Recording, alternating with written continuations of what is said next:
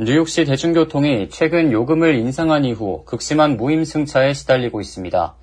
메트로폴리탄 교통공사 MTA는 무임승차의 증가로 연간 수백만 달러의 손실을 기록하고 있다고 밝혔습니다. 작년부터 계속된 무임승차 문제를 해결하기 위해 MTA의 다양한 노력이 있었음에도 불구하고 문제가 제대로 해결되지 않은 겁니다.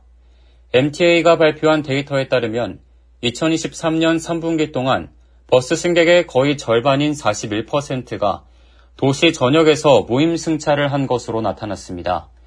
이는 지난 5월 발표된 보고서와 비교했을 때 4%가 증가한 수치입니다. 특히 뉴욕시에서 가장 붐비는 노선 중 일부는 무임 승차율이 48%에 달하는 것으로 나타났습니다. 버스뿐만 아니라 지하철에서도 상황은 비슷했습니다. 지난 7월과 9월 사이 지하철 승객의 약 14%가 개찰구를 뛰어넘고 무임 승차를 한 것으로 나타났습니다. MTA 데이터에 따르면 이는 지난 5년 중에 가장 높은 수준이며 지난 5월 무임 승차 보고서에 기록된 13.5%보다도 더 증가한 수치입니다.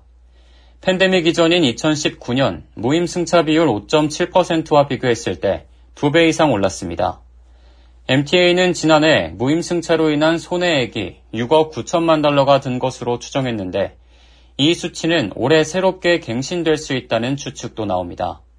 일각에서는 최근 단행한 대중교통 요금 인상에도 불구하고 버스나 지하철이 추가 배치 없이 여전히 서비스 지연 등이 불편을 주고 있다고 말합니다. 그러면서 대중교통 요금이 결국 뉴욕시 대중교통 시스템으로부터 도난을 당하고 있는 것이라고 지적했습니다. 요금 인상과 무임승차에 대해 제노리버 MTA 회장은 이는 단순한 재정적 문제일 뿐만 아니라 사회적 문제라고 답했습니다. 최근 2년 동안 무임승차를 막는 것이 MTA의 최우선 과제 중 하나였던 만큼 제노리버 회장은 사설 경비원을 대거 고용한 바도 있습니다. 앞으로는 개찰구의 입구를 무임승차가 어렵도록 변형하고 또 AI 시스템을 도입해 이를 막겠다는 방침입니다. MTA는 아직까지 구체적인 계획과 일정에 대해서 밝히지 않았으나 올해 말까지 공급 업체와의 계약을 맺을 것이라고 전했습니다.